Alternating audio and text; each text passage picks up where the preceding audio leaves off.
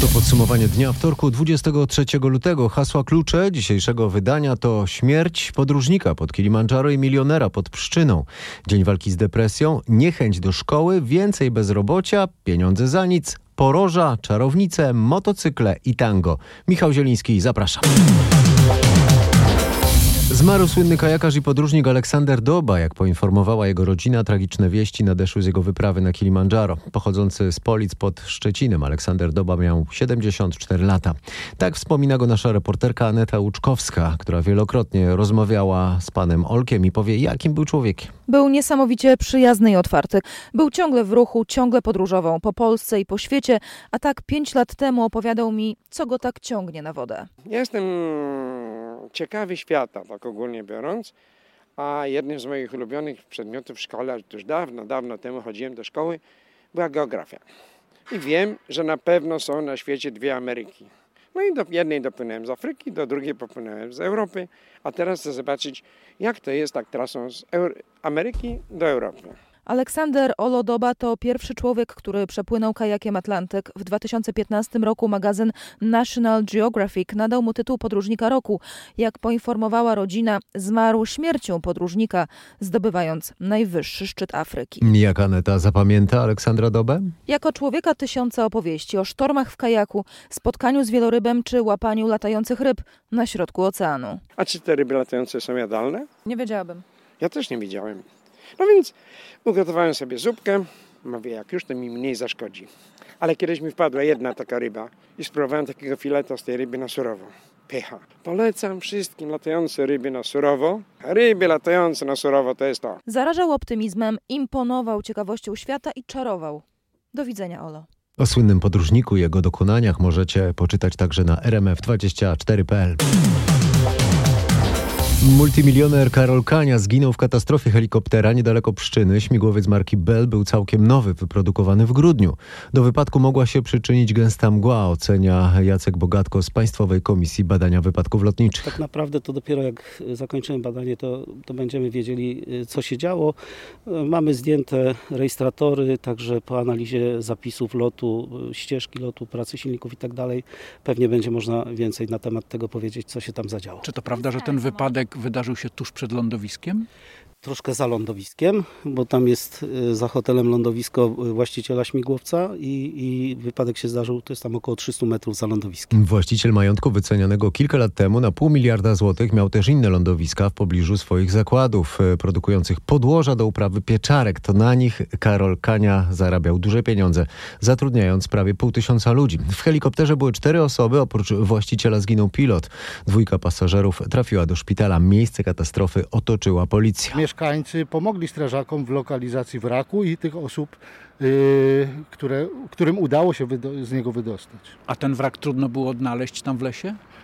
Tak, było trudno ze względu na porę nocną. Yy, brak yy, konkretnej lokalizacji miejsca zdarzenia oraz tą występującą mgłę. Mówił Radosław Radkowski, wiceszef Straży Pożarnej Pszczynie, gdzie był nasz reporter Marcin Buczek.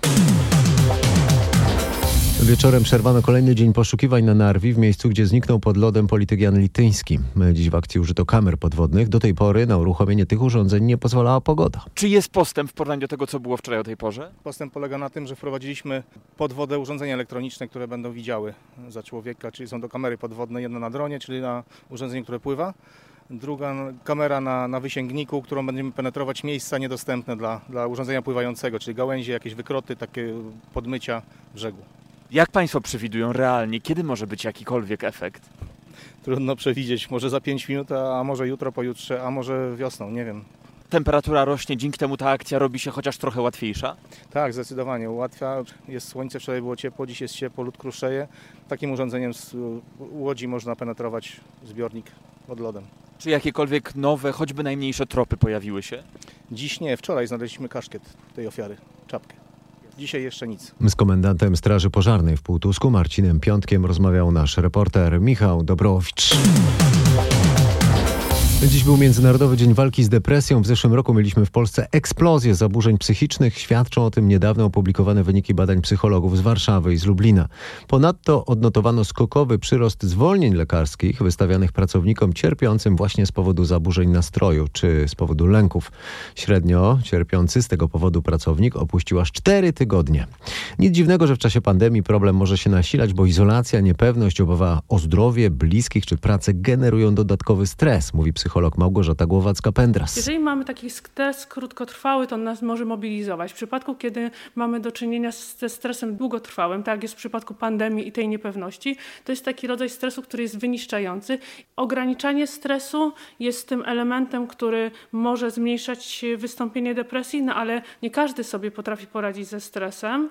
No i jeżeli tego stresu jest tak dużo w takim nasileniu i tak długotrwały, no to może być to ten czynnik zagrażający. Może możemy wprowadzić sobie bardzo taką zdrową dietę, umiarkowany ruch, techniki relaksacyjne, możemy próbować zadbać o siebie, ale jeżeli widzimy, że to już nie działa, utrzymuje nam się cały czas zły nastrój, mamy problemy z zasypianiem, mamy problemy żywieniowe, albo się obiadamy, albo nie dojadamy, mamy permanentny lęk i ta sytuacja utrzymuje się powyżej 14 dni, to jest to taki sygnał, że powinniśmy porozmawiać ze specjalistą. Mówi psycholog Małgorzata Głowacka-Pendras. Rząd ma jutro ogłosić, co zmieni w sprawie ograniczeń koronawirusowych. Będą dotyczyć masek, granic oraz w jakiejś części ograniczeń życia gospodarczego. Krzysztof Berenda zbierał wszystkie oficjalne i nieoficjalne doniesienia i powie, jakie opcje są na stole. Wszystko wskazuje na to, że najbardziej realne są po pierwsze obostrzenia dotyczące nowych zasad zakrywania ust i nosa. Konieczne będzie zasłanianie ich maskami materiałowymi albo chirurgicznymi. To nieistotne, ale maskami. Niedopuszczalne będzie już używanie jedynie przyłbic, chustek i szalików. Kolejna sprawa to granice. Wjazd do Polski będzie możliwy tylko dla osób posiadających negatywny wynik testu na koronawirusa. Kto takiego wyniku nie ma, ten będzie musiał poddać się kwarantannie. Oprócz tego rząd do ostatniej chwili będzie analizował wprowadzenie dodatkowych ograniczeń regionalnych, czyli w tych częściach kraju, gdzie jest najgorzej, na przykład na Warmii i Mazurach, zamykany może być sport, kultura i handel w galeriach. Co ważne, hotele mają nie być zamykane. To w tej chwili najbardziej realny scenariusz. Kobiety wolą siedzieć w domu. Taki tyle uogólniony, co prowokacyjny wniosek można wysnuć z wyników ankiety United Surveys dla RMFFM i dziennika Gazety Prawnej.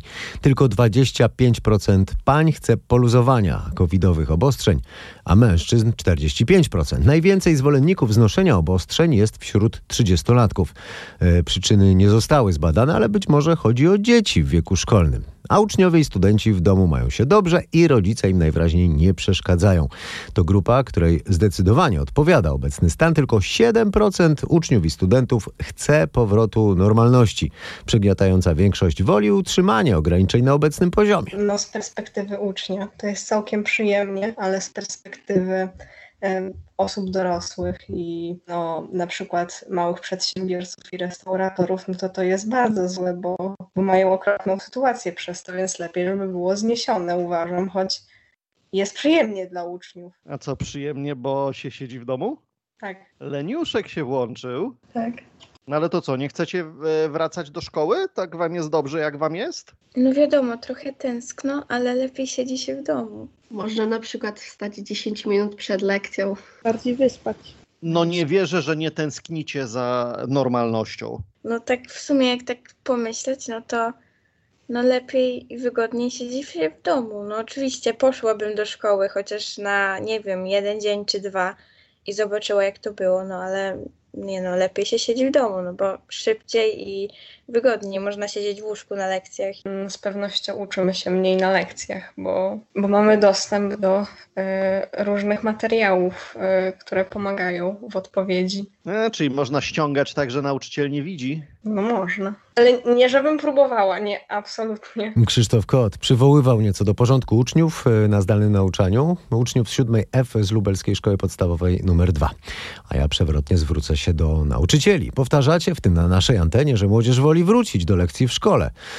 No ale młodzież za szkołą jakoś nie tęskni. Może kiedy pandemia się skończy, można by to jakoś zmienić. Mimo nowych kłopotów z dostawami, nauczycielskie szczepienia nie powinny być zagrożone. Koncern AstraZeneca zapowiedział kolejne opóźnienia i redukcję dostaw. Ustalili to dziś nasi reporterzy. Mariusz Piekarski o tym, o ile mniej będzie dawek tej szczepionki. Witam o 159 tysięcy dawek w przyszłym tygodniu. Pierwotnie mieliśmy dostać 389 tysięcy, potem do wczoraj producent twierdził, że dostarczy 350 tysięcy i że zrobi to pod koniec tygodnia. Teraz jak ustaliłem, dostawa jest planowana dopiero na przyszły tydzień i będzie to zaledwie 230 tysięcy dawek. Ale jeszcze bardziej okrojona ma być kolejna dostawa planowana na koniec przyszłego tygodnia. To będzie zaledwie 62 zamiast 241 tysięcy dawek. Jest za to obietnica, że trzecia marcowa dostawa będzie większa i że wtedy dostaniemy 320 zamiast 88 tysięcy dawek szczepionki AstraZeneca. To nauczyciele są szczepieni e, preparatem AstraZeneca. Czy wobec tego te ograniczone dostawy będą oznaczać przerwę w szczepieniach? Raczej nie, bo rozdysponowano na te szczepienia 400 tysięcy dawek, a 150 tysięcy czeka w magazynach. Problemem może być uruchomienie kolejnych szczepień służb mundurowych według planu. Najwyżej zaczniemy trochę później lub zrobimy to na raty, powiedział mi urzędnik odpowiedzialny za dystrybucję szczepionek. Warszawa Mariusz Piekarski. Amerykański koncern Pfizer, producent najpowszechniej używanej w Polsce szczepionki, bohaterem afery w Ameryce Łacińskiej. Pfizer jest oskarżany o zastraszanie rządów e, w czasie negocjacji przy zakupach szczepionki. Według śledztwa brytyjskich dziennikarzy Pfizer domagał się udostępnienia państwowych aktywów, w tym nieruchomości, jako zabezpieczenia przed ewentualnymi kosztami pozwów, w tym w razie komplikacji zdrowotnych u osób szczepionych. Firma nie komentuje tych doniesień. A teraz o chińskich maseczkach. W ostatnich miesiącach Chiny zarzuciły wręcz świat miliardami maseczek. To kolejny obszar handlowej dominacji Chińczyków. Tymczasem kolejny raz pojawiają się skargi na produkty chińskiego, nazwijmy to przemysłu covidowego. Związkowcy z francuskiej służby zdrowia twierdzą, że przez chińskie maseczki tworzą się wręcz ogniska zakażeń, o czym informuje z Paryża nasz korespondent Marek Gładysz. Branżowe związki pracowników służby zdrowia alarmują, że kupione przez francuski rząd chińskie maski typu KN95, które teoretycznie mają dużo bardziej chronić przed koronawirusem niż maseczki chirurgiczne w praktyce są mało skuteczne. Lekarze i pielęgniarki skarżą się, że często nie przylegają one do twarzy, a na opakowaniach widnieje napis informujący, że nie nadają się one do użytku medycznego. Związkowcy obawiają się, że to z ich powodów w wielu szpitalach liczba przypadków zarażeń wśród personelu szybko rośnie. Ministerstwo Zdrowia zapewnia, że odpowiadają one normom, ale zaczęto je, cytuję, na wszelki wypadek wycofywać z niektórych szpitali. Niemal o dwa lata zmniejszyła się w Stanach Zjednoczonych w zeszłym roku oczekiwana długość życia. Takie są oficjalne dane władz zdrowotnych USA. W Polsce możemy się spodziewać podobnego spadku, ale raczej o mniej, o rok. Na razie mamy informację o tym, że średnia długość życia w Polsce przestała rosnąć. Taki jest wniosek z opublikowanego dziś raportu Narodowego Instytutu Zdrowia Publicznego na temat zdrowia Polaków. Kobiety żyją średnio 7 lat dłużej niż mężczyźni. W przypadku pań to 82, a w przypadku mężczyzn 75 lat. A skoro podajemy liczby, to spójrzmy teraz na dane o gospodarce, bo nie są budujące. Bezrobocie idzie w górę. W styczniu wzrosło o 4,1 punktu z 6,1 do 6,5%. Kolejne miesiące mogą przynieść dalszy wzrost bezrobocia, bo będzie kończyć się roczny okres określony w tarczy finansowej jako czas, w którym nie można zwolnić pracowników, by nie stracić częściowego umorzenia tego wsparcia od państwa. Według części ekonomistów należy się liczyć nawet z dwucyfrowym bezrobociem w tym roku. Z kolei ceny rosną u nas zdecydowanie najszybciej w Europie. Europie według Eurostatu w styczniu były wyższe niż rok wcześniej o 3,6% i niemal o 1% wyższe niż w grudniu. Na razie inflacja nie jest bardzo bolesna, ale pieniądze codziennie tracą e, trochę na wartości. Dotyczy to również 200 tysięcy złotych ukradzionych z bankomatu w Bierutowie na Dolnym Śląsku. Najpierw był głośny huk, a po chwili słychać było piskopon. Tak wynika z relacji jednego z okolicznych mieszkańców. Po wysadzeniu bankomatu złodzieje odjechali ciemnym vanem w kierunku Karwińca. Zabrali ze sobą cztery kasetki z pieniędzmi. W banku uruchomił się alarm, wybuch uszkodził drzwi. Wyleciały też szyby z okien, szkło zostało rozrzucone na chodniki i parking. Sprawców nagrała kamera monitoringu. Policja Policjanci liczą na to, że skontaktują się z nimi świadkowie. Relacjonował Paweł Pycliga. Zdjęcie złodziei w banku można zobaczyć na rmf24.pl. A można dużo łatwiej zdobyć pieniądze, na przykład wyciągnąć je ze skrzynki na listy własnej, pod warunkiem, że się mieszka w pewnym miasteczku na południowym zachodzie Anglii. Ktoś tam wrzuca gotówkę do skrzynek. Poluje już na niego miejscowa policja. Podaje nasz brytyjski korespondent Bogdan Frymorgan. Nie wiadomo w jaki sposób dobroczyńca wybiera adresy. Być może zna tych ludzi osobiście, a może robi to zupełnie przypadkowo.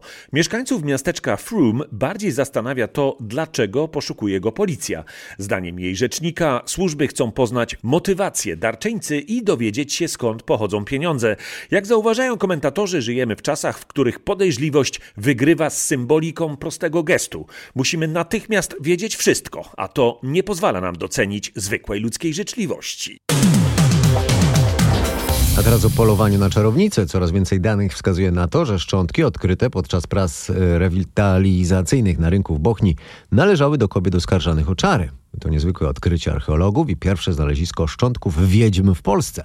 Więcej na ten temat wie Marek Wiosło. Badania archeologiczne wskazują, że historia Bochni jest niezwykle bogata. Podczas prac odkryto średniowieczne wodociągi, cmentarzyska, ruiny budowli. Wiadomo, że prowadzono tu rozległy handel, bo znaleziono monety z różnych części Europy. Wśród tych wielu znalezisk najbardziej zaskakujące są nadpalone szczątki dwóch kobiet. Wszystko wskazuje na to, że stracono je jako czarownice, mówi prowadzący badania archeolog Marcin Paternoga. Mamy tutaj dwa szkielety.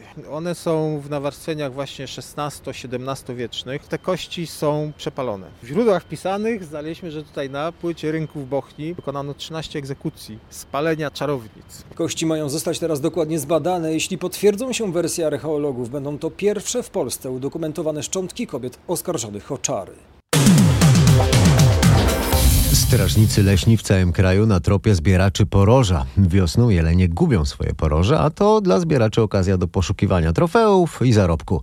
Niestety coraz częściej specjalnie płoszą zwierzęta, a to jest niezgodne z prawem. Głównie chodzi o to, żeby wyegzekwować zachowanie zgodnie z prawem od tych kolekcjonerów zrzutów, którzy płoszą zwierzynę specjalnie licząc na to, że podczas takiej gonitwy jeleń zrzuci poroże. Niestety ta zwierzyna podczas gonitwy raz, że się stresuje, ale dochodzi też również do zakładania linek stalowych w modnikach, gdzie te zwierzęta są specjalnie płoszone, licząc na to, że zgubią poroże na tych linkach. A wiadomo, czasami jeleń się nie zahaczy porożem, równie dobrze może się owinąć wokół szyi taka linka i doprowadzić do śmierci zwierzęta. Mówi Mateusz Wzdęga, komendant Straży Leśnej spod szczecińskich klinisk. A teraz w podsumowaniu dnia o pomocy pogiętym niczym e, rogi burakom. Ponad tonę krzywych buraków przywieźli ostatnio do Warszawy rolnicy z miejscowości Węglewice Kolonia w województwie łódzkim. W stolicy zorganizowali akcję sprzedaży, bo nietypowo poskręcanych buraków nie chciały przyjąć e, sklepy. Z rolnikiem Jakubem Kubiakiem o nietypowych burakach rozmawiał nasz reporter. Praktycznie każdy jest niestandardowy przez to, że jest krzywy. Trochę jak znak zapytania wygląda taki. No niektóre tak, niektóre jak znak zapytania, niektóre jak podkowa. Y, różne różniste, w każdą stronę powyginane. Sklepy nie przyjęłyby od pana. No niestety, tutaj y, dyskwalifikacja przez to, że jest taki pokręcony. No były próby sprzedaży, no i niestety wróciło z powrotem. Dlaczego te buraki mają taki nietypowy, niestandardowy kształt? No to jest niestety zagadka y, nieodgadnięta do tej pory. Witaminy, smak są jak w każdym normalnym buraku. Oczywiście były nawet już próby gotowania barszu z tego buraku, no wyszedł znakomity. Ja sam osobiście wyściskam z niego soki, no jest bardzo soczysty i super smakuje. A co na to kupujący? Czy wierzą, że smak pogiętego naprawdę nie różni się od prostego? Ile takich buraków pani bierze? 6 kilo. I co teraz z nimi będzie? Tu jest fenomenalny przepis na kiszone buraki i jest wtedy zakwas do wypicia i buraki do zjedzenia. Ja generalnie w sklepach zwykłych spożywczych często wybieram te brzydsze warzywa, bo z nieznanych przyczyn ludzie je porzucają. Po prostu cieszę się, że nie zostaną wyrzucone. To jest chyba kluczowe. I już się spotkałam też z tym, że na bazarku pani mnie przeprasza, że ona wymieni, bo ta marchewka jest pęknięta, co jest dziwne. Celebrujemy to, żeby odrzucać brzydkie, a wśród ludzi jednak jesteśmy bardziej wyrozumiali. Zdjęcia przepięknie powykręcanych buraków mamy na rmf24.pl.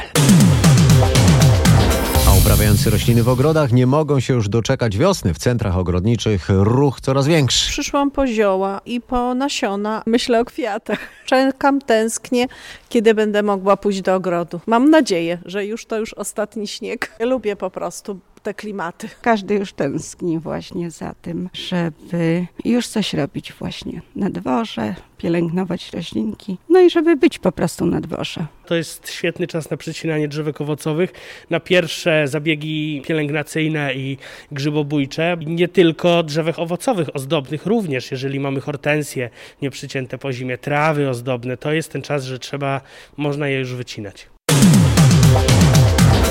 Można też już odczyścić po zimie motocykl. Sezon nie został jeszcze oficjalnie rozpoczęty, ale na drogach widać już więcej motocykli. Niestety mamy już pierwsze wypadki z ich udziałem. Są sytuacje, kiedy dochodzi do uślizgów motocyklistów, ale też i takie, kiedy osoby kierujące samochodami nie zauważają tych motocyklistów jadących drogą i wymuszają to pierwszeństwo. Nie ma motocyklista jak uciec, uskoczyć i dochodzi do wypadku polecam, żeby teraz w tym okresie po wyjęciu motocykli z garaży, żeby sobie gdzieś na placu znaleźć miejsce z pachołkami, żeby sobie tak przypomnieć te odruchy, bo to może się przydać później na drodze. Jak e, przygotować swoje ciało do tego zakrętu? Apelujemy o to, żeby tak jak e, jesienią trzeba uważać na mokre liście, tak teraz tutaj właśnie na te zapiaszczenia, możliwe gdzieś jeszcze miejscowe oblodzenia. A kierowcy powinni zwrócić uwagę, że mamy coraz cieplejsze dni, zaczyna się wzmożony ruch ruch jednośladów powinni wytężyć tą uwagę. Bo motocykle są wszędzie, przypomina Łukasz Mazurek, prezes Wrocławskiego Stowarzyszenia Motocyklistów. Jutro i pojutrze warunki do jazdy motocyklem już całkiem dobre. Temperatura może sięgać na zachodzie kraju nawet 20 stopni. A już mamy rekordy. Wczoraj wieczorem e, padł rekord ciepła dla lutego na Kasprowym. Jeszcze nigdy termometry w tym miesiącu nie pokazywały tam 9,9 stopnia Celsjusza.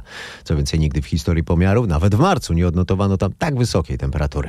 Nasz reporter pytał więc narciarzy i turystów zjeżdżających z góry, czy również dziś odczuwali taką rekordową temperaturę. Tak, tak, czuję się. Chociaż dzisiaj akurat tam wieje i jest na samej górze jest bardzo zimno, ale już w dolinach to jest bardzo ciepło, że można w krótkim rękawku normalnie chodzić. Taka anomalia, nie zima. O tej porze jeszcze się nie czuję, ale na pewno jest bardzo ciepło. No a jutro podobno i pojutrze ma być jeszcze cieplej, także szykujemy się. Dzisiaj mocno wieje, ale dzisiaj odczuwalna była na pewno niższa, bo ten wiatr. No. Ale jak na luty? To i tak dobrze. Jak w marcu. Nawet końcówka kwietnia, y, początek maja, bo przecież na Kasprowym weekend majowy, słynna majówka y, jest prawie co roku y, przejezdna, więc, więc raczej te warunki. To w górach, a na nizinach jak się ubierać w taką pogodę? Ubierać się na cebulę. Dużo różnych rzeczy, koszulki, sweterki, kurteczki i potem zdejmujemy. Jak tu się ubrać, żeby rano nie było za zimno, a z kolei po południu za gorąco? No chyba na cebulkę najbardziej, nie? Jakaś podkoszuleczka, jakiś cienki sweterek i jakaś kurteczka. Tak będzie chyba najlepiej. Na cebulkę. I później te warstwy ściągamy. Ściągamy, zakładamy i tak w kółko. I ściągamy i zakładamy. Państwo jeszcze zimowe kurtki, czy już bardziej wiosenne? Nie, już bardziej wiosenne, proszę pana. Trzeba zmieniać odnośnie temperatury, a nie pory roku. Rano nie za zimno? A, do samochodu dojdzie się spokojnie. Z takiego zimna w takie ciepło ta różnica może nas się poprzeziębiać, także trzeba uważać z tym rozbieraniem. Widzę, że już lżejsza kurtka u pani. Rano w niej nie za zimno? No niekoniecznie. Jak się samochodem jeździ, to może niepotrzebna jest tego ciepła kurtka już. No z dziećmi chyba szczególnie trudno. No widzi pan, zimowa czapka, wiosenna kurtka, nie? ciężko jest, ciężko, no co panu powiem. Nie lubię się ubierać, ja mogę wychodzić nawet nago. Ja jeżdżę samochodem, także ja cały czas jestem y, tak porozbierany. Tylko z samochodu szybko, szybko pach, pach i jakoś tak nie marznę. Rano zimno, po południu gorąco. Jak tu się ubrać? Ja wychodzę z założenia, że lepiej się ubrać lżej, ponieważ nienawidzę tych warstw różnego rodzaju i noszenia tych kurtek w rękach potem, więc wolę chwilę zmarznąć, a potem się grzać. Zupełnie się nie boję przeziębienia, nie. Wręcz ja uważam, że to chyba odporność wzmacniamy tym samym. No, z dzieckiem jest gorzej. Oni chyba zdecydowanie się bardziej pocą niestety, bo więcej w ruchu są. Pomimo tego, że lżej się ubieramy, to i tak e, się pocą, niestety. Ciężko dobrać. No musimy przetrwać, tak? To przedwiośnie będzie lepiej. Suknia z falbanami i argentyńskie buty są, o ile się nie mylę, najlepsze do tanga. Ten taniec jest bohaterem wystawy w Muzeum Teatralnym w Operze Narodowej w Warszawie. Ten klimat przybliży Katarzyna Sobiechowska-Szuchta z redakcji kulturalnej. Tango jako pełna namiętności egzotyczna sensacja dotarło do Warszawy jeszcze przed wybuchem I wojny. W dwudziestoleciu tańczono je na dancingach, gościło w teatrach, filmach i kabaretach. Wystawa przypomina też operetkę Targ na dziewczęta z 1913 roku. To w niej warszawiacy po raz pierwszy zobaczyli parę tańczącą na scenie argentyńskie tango, mówi Katarzyna Wodarska-Ogidel z Muzeum Teatralnego. Są to afisze, programy, przepiękne zdjęcia, a także bardzo ciekawe karykatury wykonane przez narzeczonego ówczesnego Polinegri Stanisława Kozłowskiego. Jest też wspaniały portret Hanki Ordonówny, a wystawa to okazja do sentymentalnej podróży w czasie. To jeszcze namiętności tańca z piłką. Wirtuoz figur z murawy Robert Lewandowski i jego Bayern Monachium wkraczają w decydującą fazę obrony tytułu najlepszej drużyny w Europie. E, Dziś wieczorem w pierwszym meczu 1-8 finału Ligi Mistrzów e, zagrają na wyjeździe z Lazio. E, Paweł Pawłowski z redakcji sportowej o tym, że Bawarczycy mają jednak kłopoty. To kłopoty zdrowotne m.in. Tomasa Millera czy Benjamina Pawarda. Kontuzja wyeliminowała natomiast Toliso. Nieco zaniepokojony sytuacją wydaje się Kingsley Coman. Jesteśmy zmęczeni, ale to mecz Ligi Mistrzów, więc zrobimy wszystko, by wygrać, mówi zawodnik Bawarczyków. Oczywiście w tym spotkaniu będzie chciał pokazać się Robert Lewandowski. Najlepszy piłkarz świata zagra przeciwko Ciro Immobile, zdobywcę złotego buta, czyli trofeum dla najlepszego strzelca Europy, które Włoch zgarnął Polakowi sprzed nosa. W drugim dzisiejszym meczu Atletico Madryt zagra z Chelsea Londyn. To już wszystko we wtorkowym podsumowaniu dnia. Michał Zieliński dziękuję za uwagę i zaprasza na jutro.